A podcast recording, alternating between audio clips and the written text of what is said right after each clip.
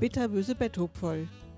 Der Vorlesepodcast mit Kurzkrimis von Andrea Revers.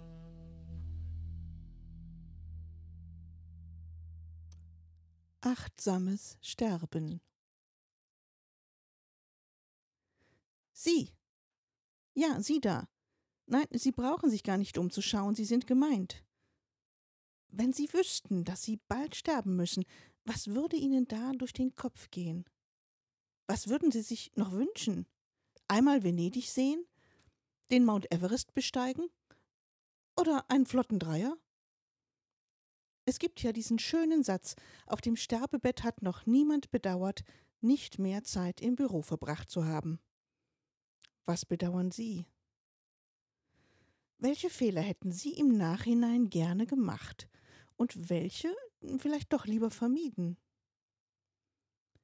Die Fragen sind übrigens nicht hypothetisch gemeint. Ich ziele mit einer Waffe auf Ihren Kopf und werde in wenigen Minuten abdrücken.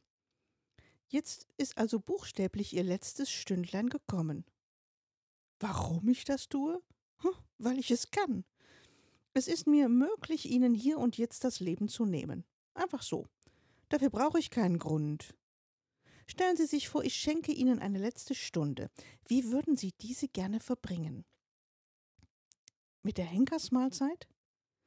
Ich habe mich immer gefragt, warum Menschen denken, mit vollem Magen würde es sich leichter sterben. Das ist doch eigentlich völlig egal, oder?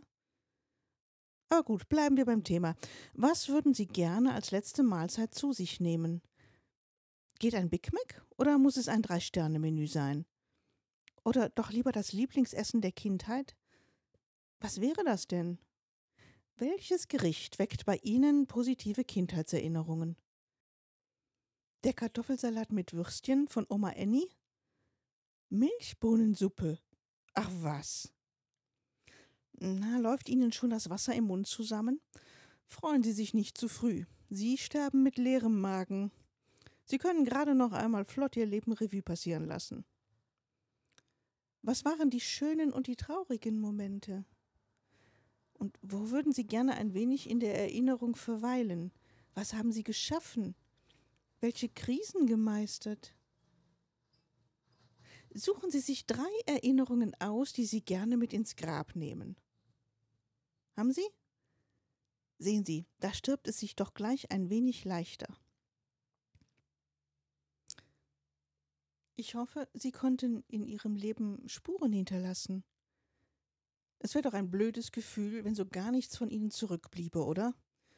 Natürlich glauben manche Menschen an eine weitere Chance, Reinkarnation und so, aber für mich ist das nichts. Wenn es vorbei ist, ist es vorbei. Deshalb muss ich in diesem Leben zusehen. Aber ich habe ja noch ein paar Jahre Zeit. Im Gegensatz zu Ihnen. Wenn Sie tot sind, was glauben Sie, wer wird Sie vermissen? Wird man es überhaupt bemerken? Gut, Sie sind in den besten Jahren, doch leben die meisten Menschen ja einfach mal so vor sich hin.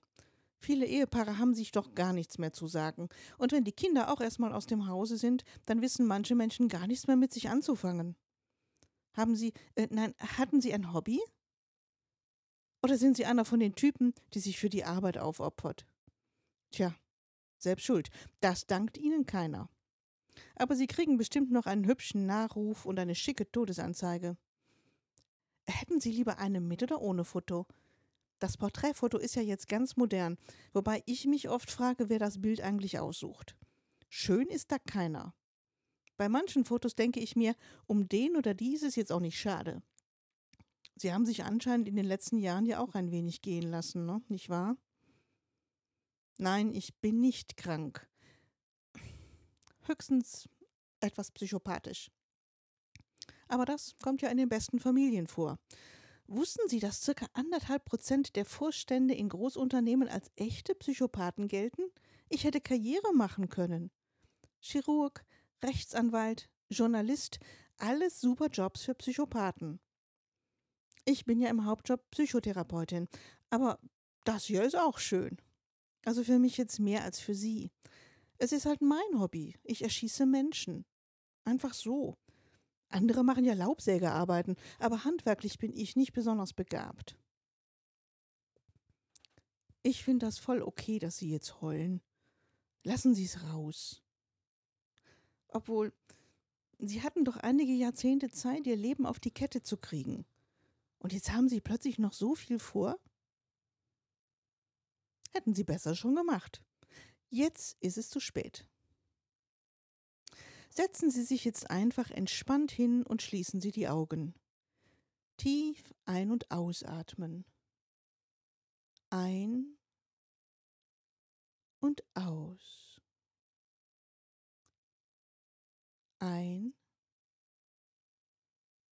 und aus. Ein und aus. Stellen Sie sich vor, Sie sitzen auf einer großen weißen Wolke. Sie ist riesig und ganz weich und fluffig. Die Wolke umschließt sie bis zu den Hüften. Sie fühlen sich sicher und geborgen. Die Sonne scheint. Es ist hell und warm. Die Welt ist voller Licht. Spüren Sie die Wärme auf Ihrem Gesicht? Gleich sind Sie da.